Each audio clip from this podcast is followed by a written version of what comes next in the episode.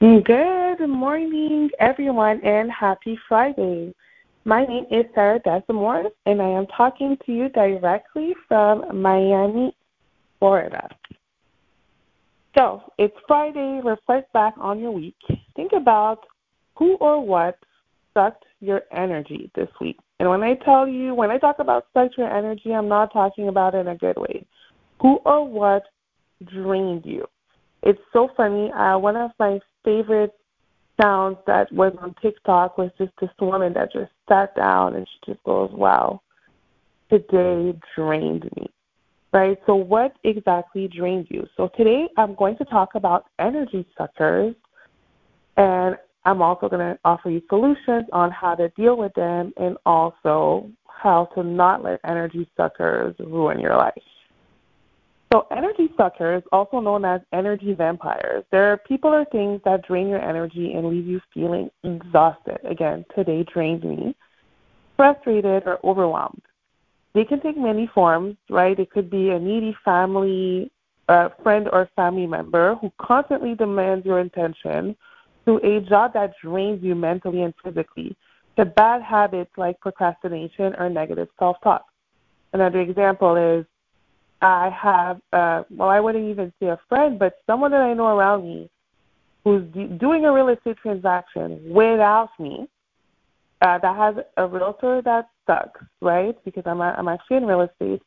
And that person called me multiple times a day about their transaction to ask me questions, text me all the time. It's so annoying because they basically didn't use me, and because the realtor sucks, now they're trying to drain my energy to help them. It's insane.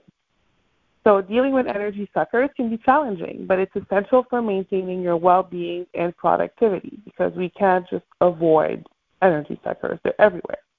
So here are three solutions to help you deal with energy suckers. Number one, you need to set boundaries. The first solution, of course, is to set boundaries because they are guidelines that help you define what's acceptable and what is not in your relationships, work, and personal life. When you set boundaries, it can help you protect your time, your energy, resources, and it can help you ensure that you're not overextending yourself. To set boundaries, you need to identify your needs and communicate them clearly to the energy sucker. For example, if you have a friend who constantly calls you for advice and support, you can tell them that you're happy to help, but you can only do so during certain times of the day or week. This one, when I found out about this solution, I was like, aha moment for me, because it's great. Or if you have a job that demands too much of your time and energy, you can negotiate a better work-life balance with your boss. Number two, practice self-care. So self-care refers to activities or practice that promote physical, mental, and emotional well-being. When you practice self-care, you prioritize your needs and make time for activities that recharge your batteries and help you feel more balanced and centered. Example of self-care activities include exercise, meditation, journaling, spending time in nature, or doing something creative. By prioritizing self-care, you can reduce the impact of energy suckers and improve your overall well-being.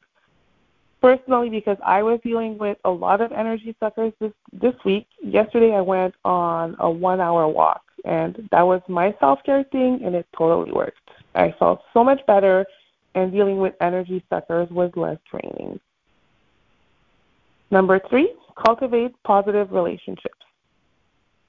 Positive relationships are relationships that bring you joy, support, and encouragement. When you surround yourself with positive people, you're less likely to feel drained and overwhelmed by energy suckers or energy vampires.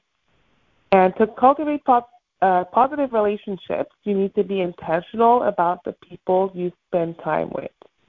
Look for people who share your values, interests, and goals, and who uplift you rather than bring you down. You can also join groups or communities that align with your interests or hobbies. And in those groups, you can meet like-minded people and build meaningful relationships. So in conclusion, energy suckers are common. You can't avoid them, and they can drain your time, energy, and resources. But by setting boundaries, practicing self-care, and cultivating positive relationships, you can reduce their impact and protect your well-being, okay? Remember that dealing with energy suckers is a process, and it may take time to find the strategies that work the best for you. But with patience and persistence, you can overcome any challenges in life, including dealing with those energy vampires.